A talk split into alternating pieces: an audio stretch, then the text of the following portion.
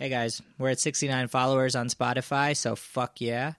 But the MMT crew was not able to get together this week. Shit happens sometimes. We just have different schedules, but we're going to keep the consistency going. And so, what we decided to do was to put out something that I've worked on for a pretty long time, even before Rita was in the picture.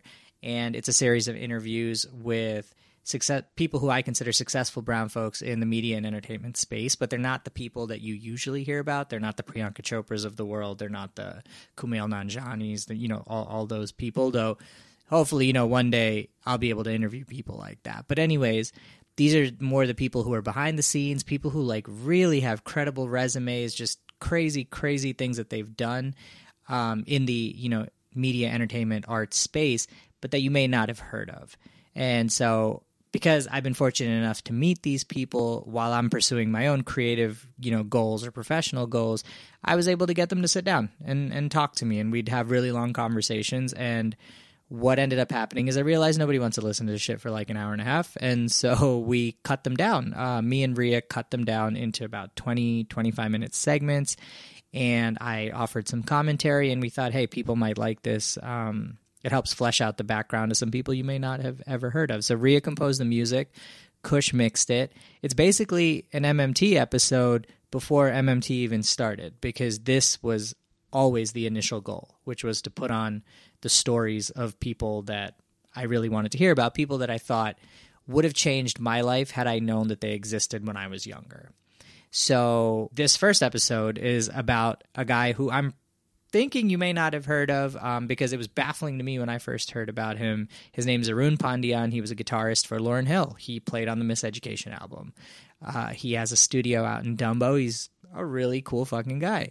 And he's got a very long, long, long history in the music business. He's played with Nas, he's played with Santana, um, he played with Lauryn Hill. Um, and so I was able to sit down with him. That's the first interview. The I'm not going to lie, the audio was a little shoddy because I was just learning. I was like, hey, we can just do this on the iPhone. And later interviews got a lot better. And there were a lot more interviews that we actually conducted um, with some pretty awesome and well known people. And so I guess the one thing that I can't stress enough with this particular episode, uh, this particular interview, is the feedback if you like this, if you enjoyed it, if you didn't enjoy it, if you hated it, just reach out, you know, direct message any of us. I'm at Cali Say, Ria's at Rianjali Music, Kush is at Kush Parm, and let us know how you felt about it. And if you did like it, then we'll release more whenever there's a chance that we have that we're not just like sitting around bullshitting as we usually do on our episodes. We'll put out an interview. Um, and I think that could be really cool. Um, but it doesn't work unless you guys let us know how you felt about it. So, anyways, without further ado, let's get into this interview. My first guest, a longtime friend of mine, a producer, guitarist for Lauryn Hill, and the original Brown engineer, except no substitutes, Arun Pandian.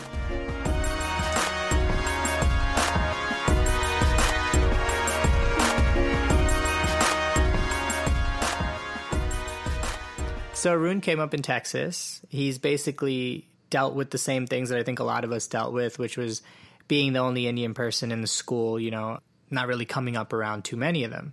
He picked up an instrument somewhere along the way. It was a it was a guitar in this case, although he did have to learn piano just like the rest of us. And he stumbled into playing for Lauryn Hill and he played on her album, on the Miseducation album, on a hidden track called Tell Him, which he wasn't credited for. But in case you don't believe that he actually played or and or worked with Lauryn Hill, he then went on tour with her for about two years, he played at the Grammys, he played on MTV, he played everywhere. He's worked with artists like Norah Jones, Nas, Santana, and he's most recently, I guess over the past few years, transitioned into being a studio engineer with a really amazing spot in Dumbo. That's the short of it. I'll let him tell you in his own words what he does.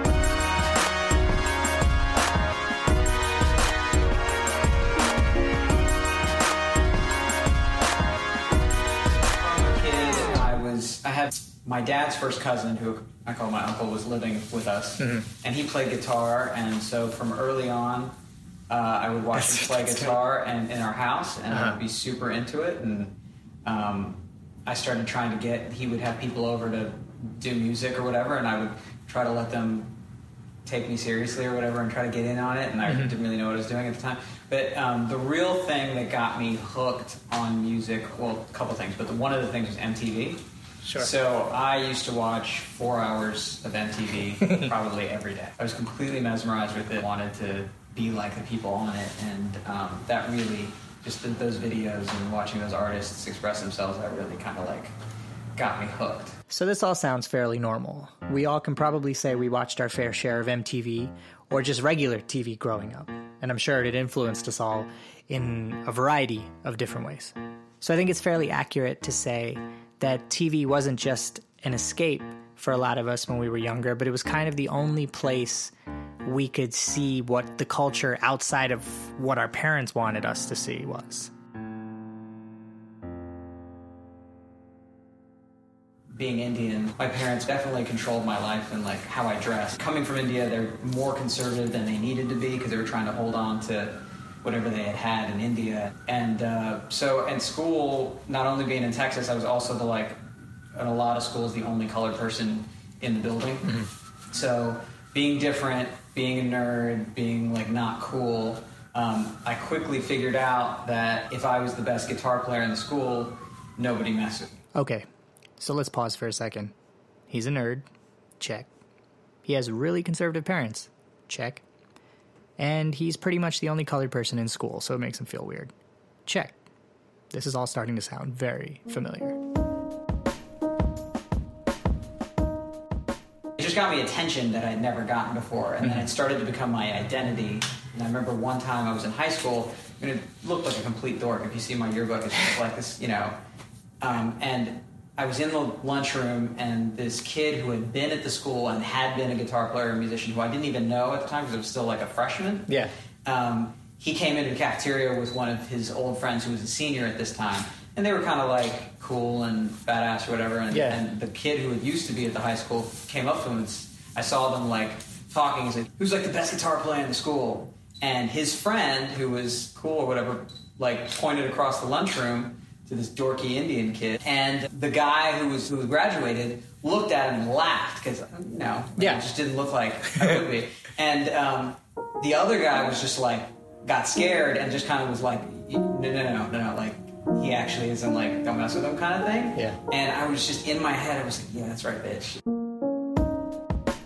I wouldn't. And you were a the upper- freshman. Yeah, and I was a freshman. That's so awesome. Wasn't, I wouldn't have gotten that upper hand, but it just made me feel so good about myself Uh-huh. and gave me this identity that I didn't have to go to any of the parties because my parents wouldn't let me Right. go to them anyway. Right. That's like I feel like that's like a story like they would make a movie out of. You know what I mean? Now, if that isn't the most 80s shit you've ever heard, like just 80s Bollywood Shahrukh shit you've ever heard, my dude's just like the only cool Indian dude in the lunchroom with the guitar, and like the guy who's graduated from high school comes through and gets fucking shook. This is a movie plot right now. And so all this tells me is that I wish I had paid better attention to what my parents had said when I was younger, which was, Kunal, learn how to play the piano. It'll take you everywhere in life. It'll make you look good when you apply to college. If I had just, you know, focused and learned the fucking piano like they told me to, I might have been the cool kid in the cafeteria with the synthesizer or something. They started me out in piano, and then I just was never into it. I wish I'd stuck with it now, looking Uh-huh. back on it.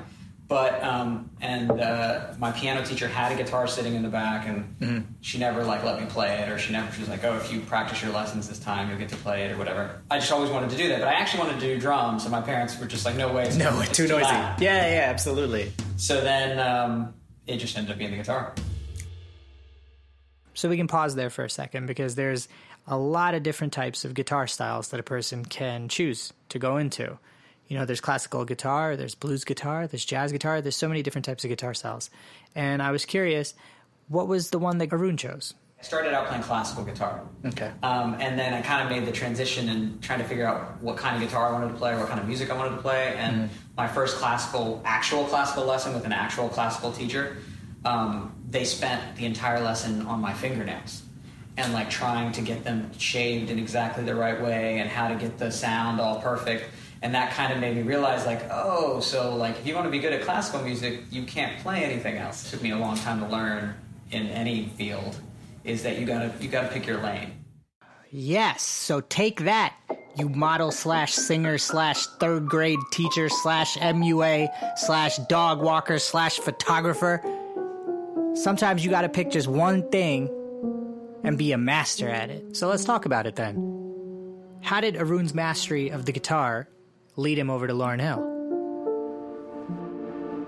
I was, you know, in college. I had gone through like a really bad breakup that left me pretty effed up for like a year. And then a friend of mine called from Dallas and said, "Hey, uh, Wyclef is in Dallas and he's promoting uh, his new album, The Carnival." He mentioned on the radio he's looking for a guitar player. So what does Arun do then? I mean, his friend told him that a celebrity is looking for somebody to join his band and that he's going to be at the club. So Arun's like, hey, I'm going to just pack my shit up and go to the club because, of course, the celebrity will want to talk to me. We show up at the club and it's like, you know, 10 o'clock and there's like five people there. And I'm Oh, like, no way. wow. I was like, there's nobody here. If Wyclef shows up, I'm going to be able to meet him. Yeah, Actually. yeah. And then 11 o'clock rolls around. Still like five or six people. And then 12 o'clock rolls around. And then they make an announcement over the club that Wyclef came into the parking lot, was pissed that there was nobody here, and bolted. Oh, shit. So I was like, ah. We go back to her place, and then we start calling hotels. Probably called like 20 hotels, and then we gave up. And then I asked her, like, did you call the Turtle at Mansion Creek, which is a five star hotel in Dallas? Mm-hmm. And she's like, nah, I didn't call that place. And I was like, we should try that one. So she calls it, and she says, can I be connected to Wyclef Jean's room, please? And they said, hold on. And so we were like, holy shit. Like they're connecting to his room. That's where he's staying. Yeah. And it's under his name. Yeah, That- that's, the crazy I was part, just right? going to Yeah. say, it's under his name. It's That's amazing. name. He picks up the phone. By now, it's like two in the morning, and he's like, "Hello." He's like asleep, and she's like, uh, "Hi, my name's Shawnee, and you know, I have my friend Arun here, and he's a guitar player, and we heard on the radio you're looking for a guitar player." And it's like, "Call me back in three hours." And so she hangs up, and we're like, "Oh, we should go to the hotel." Okay, it's at this point that I'm going to speed up the story for you. So Arun and his friend get over to Wyclef's hotel. They proceed to then try and call Wyclef from the lobby because clearly they don't know what room he's in. So a security guard comes with them to walk over to a payphone. They call the front desk of the hotel they're currently at. And they ask for Wyclef. They're connected to Wyclef. He fucking wiles out at them over the phone, and Arun's friend starts crying. Then they go back to the front desk because they're just like, we're just going to leave a note for Wyclef. That's the whole thing wrapped up for you. So here we go again. to the desk and I say, "Oh, I'm sorry to interrupt. Can you just put this in Wyclef Jean's box?" And now this guy's totally confused because I said I had a flat tire, and now I'm leaving a note for Wyclef Jean. Yeah. And the guy he's talking to, who's standing next to me, this guy like turns to me and just like looks at me, and I look at him and I'm like, "Oh, okay, whatever." And I hand him the note, and I start to bolt, like walk out. Start to leave, and the big guy standing next to me goes. Kids, you want to speak to uh, Wyclef? We were like, yeah. And he was like, I'm Michael Hill, and that turned out to be Lauryn's uncle. Oh, wow. He was the road manager. So we told him what happened. He laughed, thought it was funny that we woke up Wyclef and pissed him off. and then he said, I didn't know he was looking for a guitar player. So, but I gave him my information. He says, We'll give you a call in three days. We're going to Arizona. So this just goes to show that an opportunity can present itself and you have to be able to seize it. They came to the hotel at 3 in the morning, got berated by Wyclef Jean on the phone, and just happened to be standing next to Lauryn Hills, road manager at the front desk, asking for Wyclef. Needless to say, even through this meeting, nobody called for a while. So Arun had to stay persistent. Later, calls and says, "Oh, if you want to, you know, try out for Wyclef, send me a demo." And at this time, I had never recorded anything really. I didn't really know what I was doing, so I dropped out of school for a week. I'd gotten like a Roland 16 uh, or VS 880, which is like this little digital recorder that you have. Tr- it had tracks and effects and stuff from back in the day. Yeah. So I just like put some break beats on it and started playing bass and what I thought was hip hoppy. Put guitar on it and then took it to a studio to have it mixed. I didn't know what the hell was going on or what they were doing. I was just like, I just need this mixed. And they gave it to them. They gave it to me on a CD. What did they charge you back then? I had no idea. Probably what I'm charging now. um, and then so I sent it, FedExed it, and I said like. I left a message on the answer machine. Said, "Hey, this is Arun. I'm a guitar player. I made a demo. I sent it to you. You know, please let me know what you think. Even if you don't like it, I could really use the feedback. Love to hear your thoughts on it. No big deal." So I can't stress hard enough how flaky music industry people are.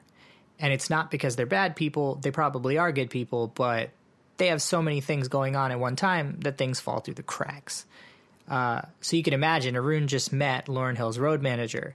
Uh, the dude called him, told him to submit a demo of his music. But that doesn't mean anything's promised yet.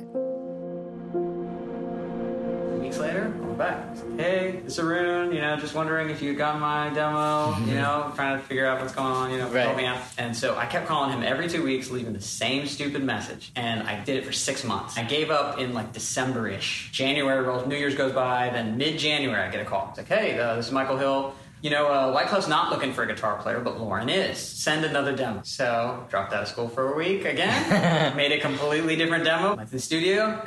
They mixed it, sent it back. When I was on the phone with him the first time, he was like, or that time, he was like, she's going to start rehearsals in April and the tour starts in May, so you'll know by then, which is his code word for like, you don't need to call me if you don't hear back from me. Right, Yeah. right. But I called him. So every two weeks for the next six months, I called. I gave up in June. Mm-hmm.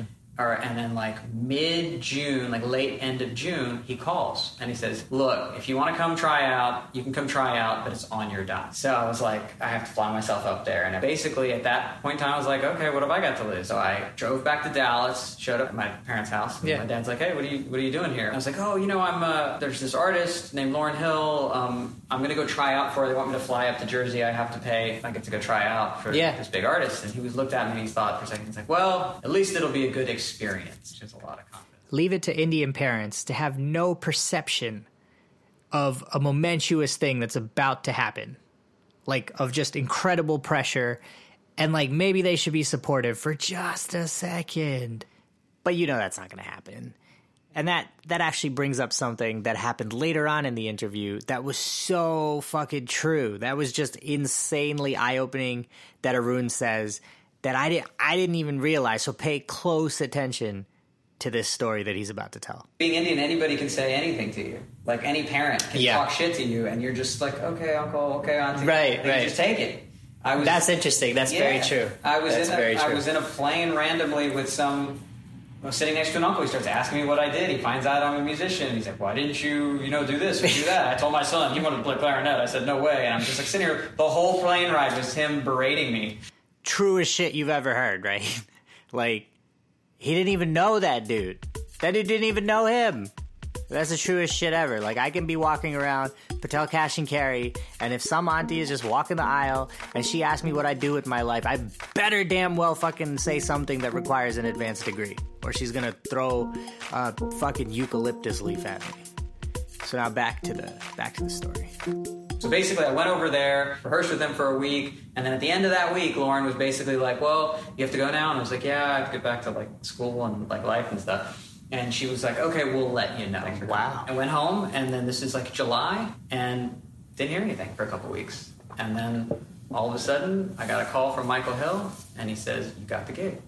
So it's like six months of calling every two weeks and not getting an answer, followed by another six months of calling every two weeks and not getting another answer, followed by flying out on your own dime in order to rehearse for about a week, and then going back to school and not hearing anything for a couple more months until you're just about to graduate. This is a lot of perseverance and determination. Went to the bursar's office and I dropped the fuck out of him. I drove back to my parents' house and my dad was like, "Hey, what are you doing here?" And I was like, "So." It was a good uh, experience. I was like, "Yeah." I was like, "So you remember that gig I tried out for?" He was like, "Yeah." I go, I got, "I got it." To this day, the look on my dad's face when I said I got it, his mouth just went like that, and I just, I was just like, yeah, that's right. And so he did it. He went from being that brown kid from Texas who was just a badass at the guitar to now just somehow finding his way onto the Miseducation of Lauryn Hill tour. Being uh, interviewed, essentially, by Miss Lauryn Hill. that, she had been through 200 guitar players, I was told. And so, like, I had just kind of hacked my way into auditioning because they had just run through everybody else. Basically, we're like, you need to find somebody. And the man, uh, Uncle Mike, who was her tour manager at the time, also basically was like, well, I got this kid who's just blowing up my phone. Right. It won't stop bothering me. Let me just call him because it's like he didn't know who to call at this point. Yeah. It's weird how shit like that falls into place. I mean.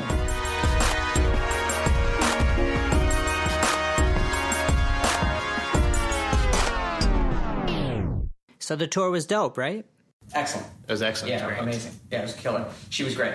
Were you the only Indian person there, like in the oh, band, yeah. anywhere around? Like, what was Indian that? Person like? anywhere, like felt like the country at the time. uh, yeah, there was nobody Indian. I came to find out later they, they thought I was from uh, Trinidad, Oh, okay. but there's Indians in Trinidad. They just Yeah.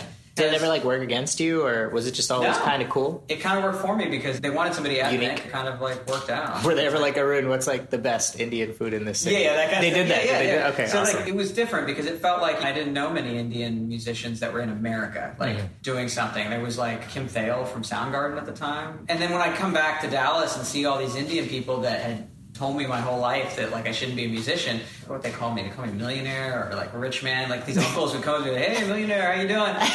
and all of them knew me because I was playing with the girl from Sister. Act. Yeah. So that was, they, they thought like, oh, he's famous. He's playing with the girl from Sister Act because they all That's a trip, Yeah, man. that's so funny. So it was it was crazy being that everybody knew in the Indian community who I was at the time. You know, because mm-hmm. it was just like people knew people and were like, oh, there's this Indian guy like, Yeah. playing for her, and but it didn't really affect me in any like business sense in the industry. So if you think Arun playing for Lauryn Hill is just like the biggest case of luck ever, he's also worked with Santana and Norah Jones. Also Mary J. Blige, Nas. So playing with all these people, one has to wonder what was the high point? Being on SNL was really great. Hmm. Being on my dream, which I'd said I'd watched MTV four hours a day, mm-hmm. what I really wanted to do was be on the VMAs, which I don't know if they mean anything now because nobody watches them. I didn't even know wanted had happened. Right, yeah, that's and it's like, but at the time, that was They were like- big, though, yeah. It yeah. was huge, Yeah, and it was yeah. like, and it was what I'd grown up with, and so being on that was, it was at Lincoln Center, um, That's and, and so it was just, it was crazy. And Chris Rock was the host, I believe. That's and awesome. Like, um, it, and then David Bowie introduced us on stage, and like, so it was, it was that was like the big thing. And then the next big thing was playing on the Grammys and playing next to Santana and those kind of shows, and then like getting to play like Madison Square Garden Yeah. or getting to play like Wembley and you know these places that are just like at the top of the top of The apex, places. yeah. yeah the biggest show was like playing in front of like 250,000 like these kind of things where you're just playing in front of like you can't even see the end of the audience Yeah. that kind of, so those kind of like things stick in my head is like stuff that I got to do that was just like holy shit So we've heard about the Grammys, SNL, the VMAs, playing with Santana, Nas, Lauryn Hill, like just all these amazing, amazing experiences. But it can't last forever, right? when I first was on tour with Lauryn, um, I saw that the guys who were my age at the time, I was in my early 20s, and the band is my age, and half the band was my age now. And Uh-huh. now I'm in my 40s, early 40s. Right. So those guys who were in their early 40s had played with a lot of famous people. And a lot of them were not very happy. I was like, wait a minute, this is my dream. This is what I've been watching MTV and watching all these guys on stage. And I thought, like, oh, this is what I want to do. And, mm-hmm. and they played with artists that I would have killed to have on my resume. Right. And they weren't happy. And I was just like, why aren't they happy? why isn't what was that doesn't make any sense to me? Mm-hmm. They're living the dream. Like they're touring all and then I realized that like tours come and go, money comes and goes because you get like a lot of money, and then you have no money for like a long mm-hmm. time. And I noticed that their family life wasn't that great because they were never around any family. And I'd grown up with such a strong family, and some of them had kids in different places, and they were jaded from being treated as replaceable. Which, at the end of the day, that's what I really realized that you're replaceable. Um, nobody was buying a Lauryn Hill ticket except for my friends to come see me necessarily. Your, your role is to play the music, is to play what's on the record. And so a lot of people can play that role.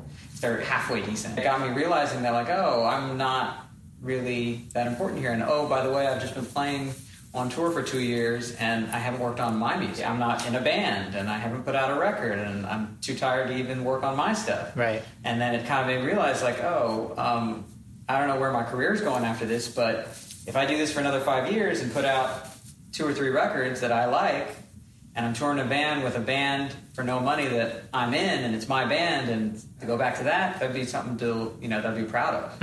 And if I have to go be an engineer or a lawyer or whatever else I have to do after that, or Yeah. go to business because I graduated a finance degree, fine. But at least I did me. Yeah. He's on the tour and he realizes that he could end up jaded. He could end up not even loving the music that he's doing anymore. You know, he's not working on his own stuff. He's just touring and yeah, it's a massively successful project. But what about him? You know, so he decides to kind of go behind the scenes instead, starts, you know, figuring out that he likes turning knobs and like mixing essentially. And so he comes to New York and he opens his own studio. And that's what you find him doing today. And even that is pretty, you know, kind of avant garde for that time. Like he's a Brown studio engineer who owns his own studio back when that's really unheard of. And his parents rear their head once again.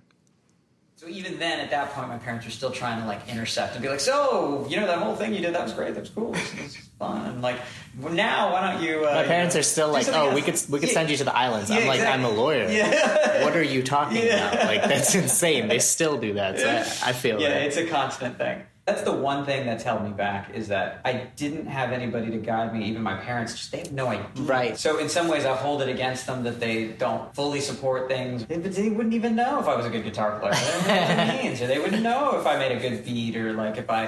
To, all to them, it's like, well, are you making a lot of money from it? Is it on the magazine? Is it on this? Right. Oh, then it must be successful. Well, if it's not, if it's successful, then why isn't it? Like, it doesn't matter to them that like people that I work with respect me, that are uh, that are artists that I respect, Yeah. and they're artists that other artists respect, that the famous artists respect them, and they're not even that successful. You know what I mean? Like, Yeah. I'd rather work with those people than get their respect than like you know some. You know what I'm saying? Like, Yeah. they don't know those artists, and they don't know how well respected they are in action, you know, by other musicians. They don't And have like a baseline by which there's to compare. Yeah. Yeah. So if they Yeah. don't see me on a TV show, they just think like, oh, well, it must not be going that well. Right. You know what I mean? They need they Right. Mm-hmm. need those kind of traditional goalposts, and so you can't really blame them. They don't really have the ear for it, and they don't really have.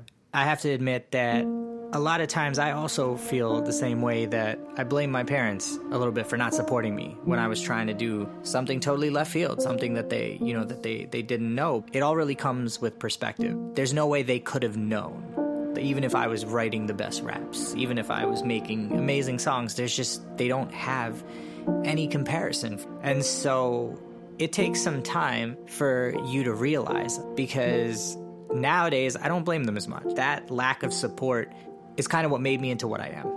Um, it made me persistent. It, it made me incredibly dedicated to sharing the plight of brown people, of doing something different, of showing that we are capable of something different. And had they not pushed back on me so much, maybe I wouldn't have been as persistent. Maybe I would have just let the cards fall as, you know, as they do. But in addition to me being persistent, it's also dawned on me, you know, and this realization has come with age, that luck plays a huge part in all of this, in everything. I think anybody that is successful at anything, even business, even my dad has said luck is like half of it. But if you're not prepared for that luck, Right. it doesn't do you any good. The quote that my mom always had on the fridge from Harrison Ford, basically when he went to LA to be an actor, he went there and he just decided that he wasn't going to leave on the bus and give up. He was the last person, like there. Like after a certain point, you're just hanging around and you're meeting people and you're making connections and you're working hard. And people, Yeah. if you just stay around long enough, people are going to be coming and going. You're the one guy that's like everybody kind of knows at a certain point. And if you're actually good at what you do, shit will happen. Yeah, show lemon. And I and I wish I'd known this younger that like Indian parents don't really know that or really understand that. If you're really good and really work hard at anything, stick around long enough, put yourself out there and make connections, you will get somewhere. Yeah. Might not be where you thought you were going to get in some way or another. Things will fall in line because you've stuck around long enough and you're working hard. But if you don't work hard, you're definitely not going to get. You're not setting yourself up for the luck to even happen. If I've been around here for ten years, of course something's going to happen after ten years. I feel like Almost people don't definitely. talk about it all that because people are always like, "No, I grinded and my hard work," and all, and it's like, yeah, absolutely, that that's definitely a part of it. Mm-hmm. But then like, no one ever wants to be like, also a fair amount of luck went into that, Yeah. and I was prepared Yeah. when the luck went my way. Yeah, and you have to, but you also. Have So clearly, luck, persistence, hard work, dedication, talent, training, all that had come together for Arun. And he was able to capitalize off of that. And he made it onto an amazing tour. You know, he turned it into a full time career that he's still pursuing to this day. But I wanted to know did he himself think he was successful? I'm very happy mm-hmm. with what I'm doing. A lot of things are happening. Like I I'm glad that it's happiness to you. Yeah, yeah. a lot of things. It kind of has to be. I mean, this business is so up and down, and it's so all over the place. And I mean, even me, like I'm doing a, multiple things. and You kind of have to do multiple things to just even like stay afloat and stay Sure. relevant. And and um, you know, I'm still studying. I'm at NYU doing stuff, and like you, you have to just keep yourself feeling like you're moving forward and, and even actually moving forward. You know what I mean? And so in that way, I feel like I'm successful. I'm, I'm still learning. I'm still like growing. Survivors is the brainchild of myself and Ria Bowmick. where we shine a light on the lives of successful brown creatives you may not have heard of before. We conduct and edit all interviews, Ria composes the music, and our friend Kush mixes it all down. There's no training to this, it's all grassroots. If you know anybody that we should feature, if you want to help, reach out. Simple as that.